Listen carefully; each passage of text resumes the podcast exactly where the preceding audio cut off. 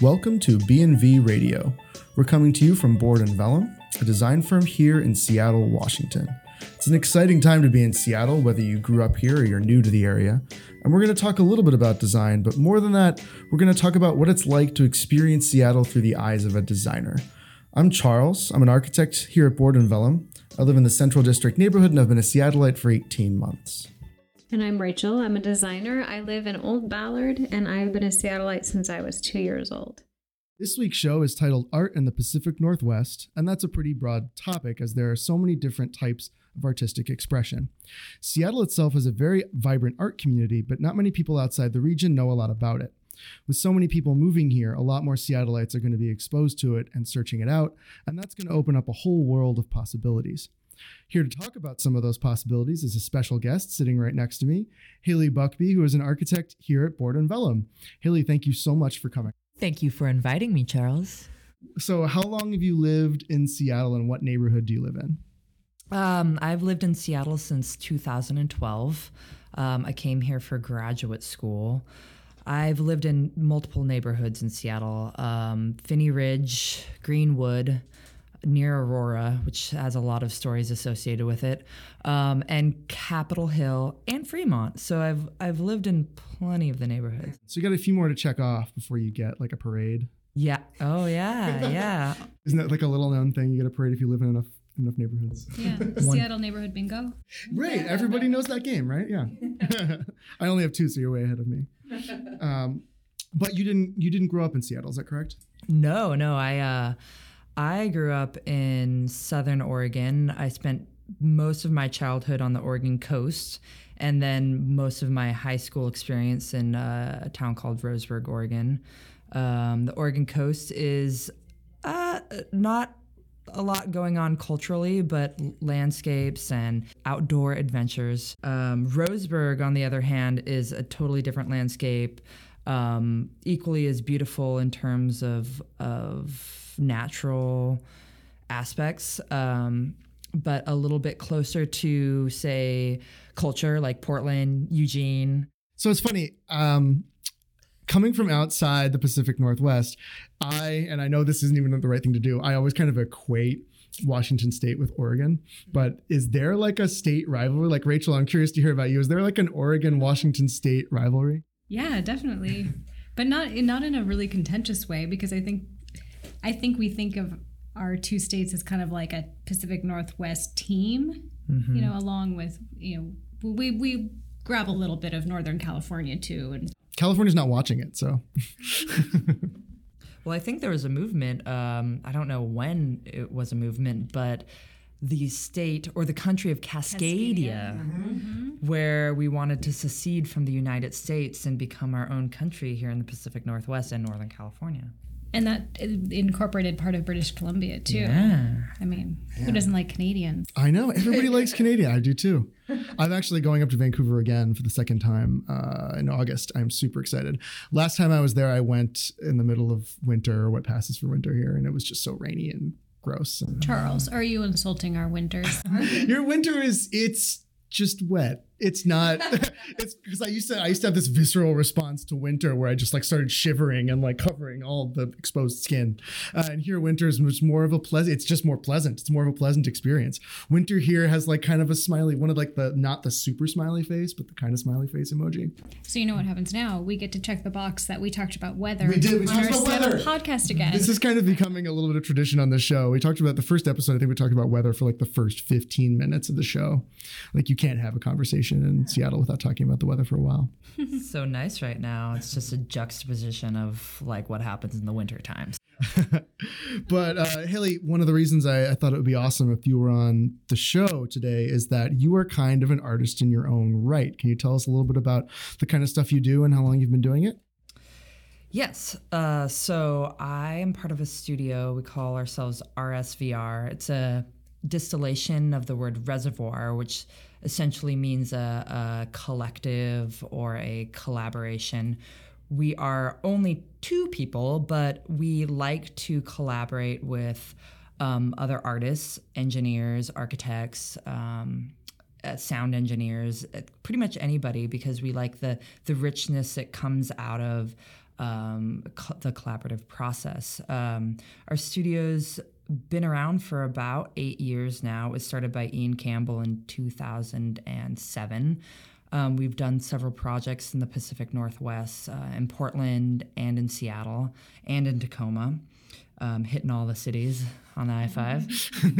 um, and we typically work with light as our sort of base uh, medium, but using um, ubiquitous objects um, as another form of medium in which to collect the light off of or um, to reflect the light off of. Yeah, one of our more recent pieces was in the Methuen Gallery, and it was actually one of our only pieces that doesn't actually use um, light, like light fixtures. We were using daylight as a form of medium to uh, reflect off of the piece. Um, and then we're also working with SDOT and the Office of Arts and Culture at the moment to um, conceptualize art lighting for the three Bascule bridges in Seattle. Well, there's more than three, but we get three Ballard, the Fremont, and the University Bridge. And that's been a wonderful process. Um, we had a four month residency where we had a studio in the University Bridge Tower, which was really, really cool. That's awesome. I love that tower. Yeah, yeah. And we've been. Um, we're now stepping into phase two, which will include um, more or less a temporary installation in the spirit of our original design concepts as they were delivered in back at the beginning of 2017. That's awesome. What are some of the sources of your inspiration? Do you draw any from growing up in Oregon, or is it mostly out of your your education? I knew you were educated as an architect. Um, yeah, I mean, uh, architecture has played a major role. Uh, uh we are we consider ourselves site specific artists, which I think differs a little bit from traditional art because we're we want something to respond to. We want something to observe and document and actually have a response in terms of, of light or sculpture or object in the space. Um, most often we're we're working within architecture, which is really interesting because uh, both Ian and I, uh, uh, my partner at RSVR, we're trained as architects. So we understand space, but like there's a part of us that gets that excitement and that intrigue about how do you produce art for a space. Like it's not something you brought in and you said, this is me, this is my art. This is something that you say, this is a space and it's like a personification. You give it something, you, you give it a spirit, you give it a, um, a sculptural piece within it that is responding to it. Growing up on the East Coast, I lived in three different cities, and each city had the art community was very, very different culturally. And what I mean by that is in New York City, it was just overcrowded, kind of like everything is in New York City, just completely overcrowded. There's just so many artists doing so many things. There's so much competition, and everybody's just trying to be louder and brasher than the last person. And everybody's just trying to get noticed. In Philly, it was a lot more communal, very small art community. The galleries were only just like two or three blocks in the oldest part of the city, and it was very open to everybody. And in DC, it was almost non-existent. and it was it's funny because just about anybody, and I apologize to any DC artists that listen to this, um, it, it, just about anybody if you're making art they're so happy that there's another, another artist because it's just a small community that you'll get a huge huge show. And so it's almost this range between you know absolute cutthroat competition to like oh my god you made something let's show it. Uh, if that's the scale where does seattle fall on that scale? Do you think it's it's more uh, competitive like New York, or do you think it's a little more communal like Philly, or do you think it's almost like anybody who who makes something is going to get a voice like uh, like DC. I think the arts community here is very entrepreneurial. Um, we have a lot of art walks in which you can participate, and it's it's a pretty easy thing to do. But um, as an artist, you can jump in and show your work, and you open yourself up for the criticism of the Seattle art world. But you have the opportunity to. Um, in other places it it it's different um, in terms of of like the the sort of gallery space. Like you have to find yourself a gallery. You have to get into that gallery. Yeah. you have to pay for that gallery. Here you know considering the Capitol Hill Art Walk um, and how open it is to to artists, like you can um, be easily be invited or easily invite yourself to a to any retail spot, any office, any um, sidewalk in fact along the along the walk and um, show your work and i think that spirit um, is reflected in a lot of the the upcoming work we're seeing right now in seattle you know, that's one of the most special things about Seattle that I noticed being new here is that this is the first city I've lived in where there were so many galleries in retail windows. And by galleries, I don't mean like this is giant thousand square foot museum with white walls where everybody's walking around and and um, you know deconstructing some giant performance piece. But uh, for instance, down the street, uh, for people who don't live in Seattle, uh, there's this big grocery store. And normally in a grocery store, you have all these windows and you can see the food or people entering and leaving. But these windows are blacked out. And instead, uh, there are uh, paintings and pieces that rotate out. And uh, here at Board and Vellum's offices, in fact, we have a similar type of space, and these are encouraged by the local zoning codes. And it's, uh, you know, every retail space um, along this strip, it seems like, has some sort of rotating gallery, which is really awesome. And it exposes so many more people to art uh, than I've seen in any other city regularly. And, uh, you know, here in Board Vellum, you actually kind of run and curate our little gallery space up front for the art walk. Uh, what are some of your favorite exhibits that we've had so far? Uh, one of my favorites was Etta Lilienthal. She's also a light artist and um, she used a giant six foot by six foot mirror and lights to reflect on that mirror to sort of create this this moment where there's a reflection in the window, there's a reflection on the floor, there's a f- reflection in another window, so you get this multi um, like multi-dimensional art piece just with one mirror. Granted, it was it was very large. Um, but I think all the artists we've had here have been really intriguing and also so spirited. They've like gone out. Most of them have come to our office and asked what the um, what it takes to show their work here.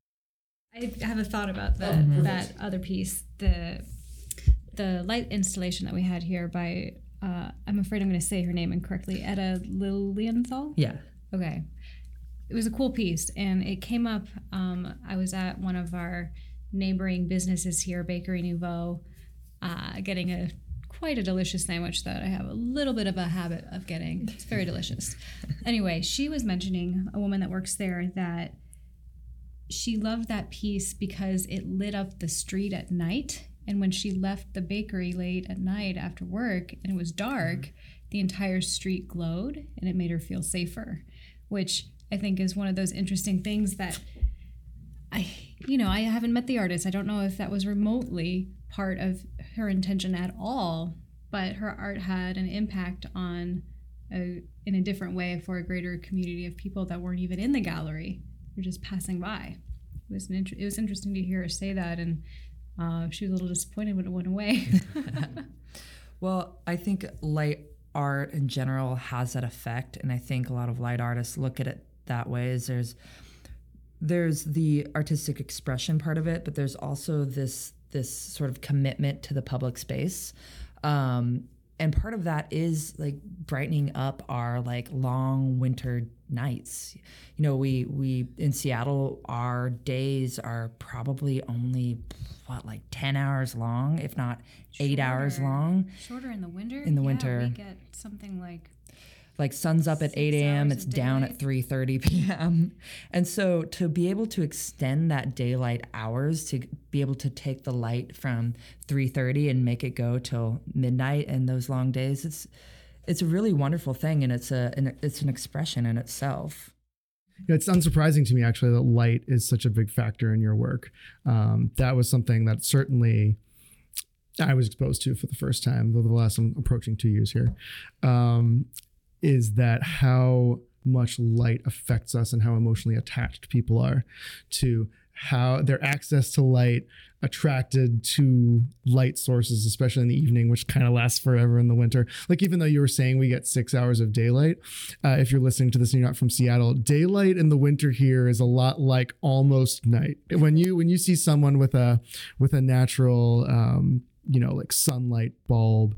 I, I, know Rachel, you actually have one at your desk in the winter. I think. Yeah, I do. I yeah. have an ha- I have a happy light, and um, it's a know, big the deal jury here. is still out whether or not it it helps.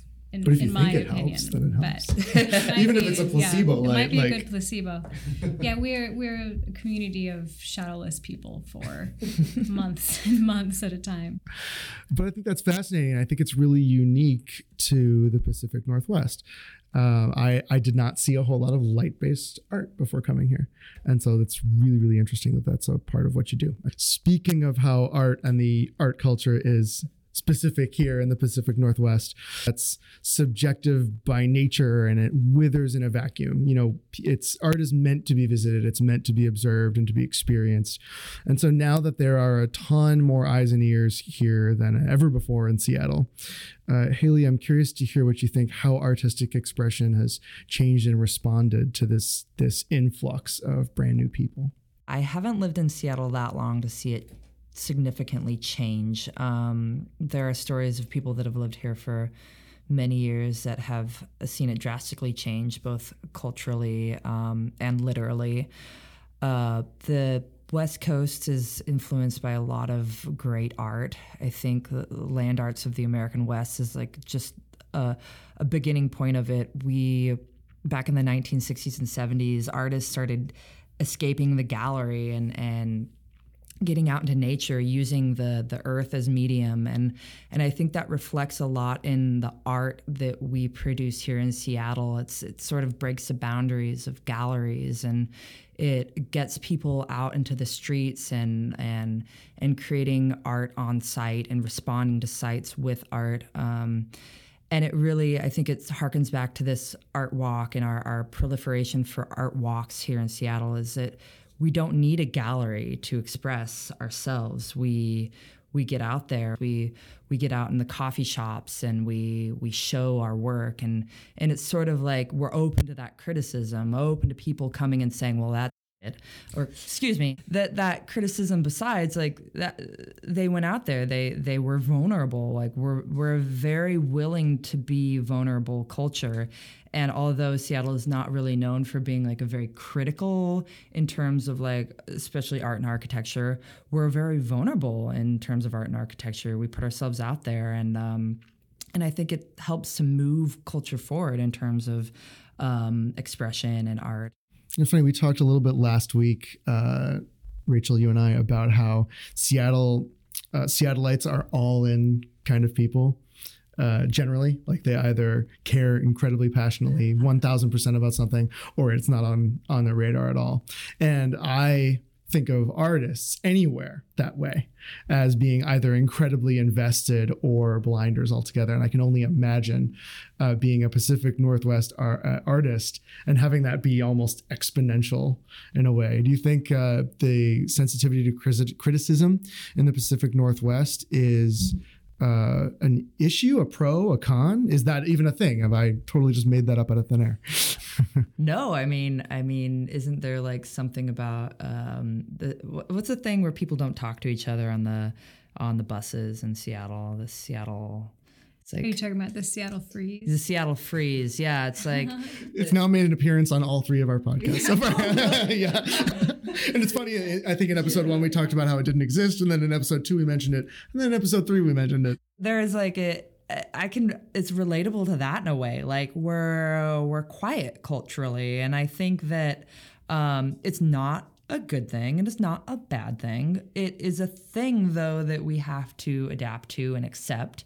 And I think the more we accept it, the better we're going to become at like pushing the boundaries. The, the lack of critical culture here actually allows people to be a little bit more freer. I mean, for those of you that have been to Portland, Oregon, like it's weird like the, the stuff that comes out of it the art that comes out of it the people that come out of it i'm one of those people um, are weird and they think of the world very differently because no one's been there to say uh, no, that doesn't work because it's wrong. You know, there's been no one stopping them or us or or we from like pushing the boundaries and saying, well, this is who I am or this is the work I do.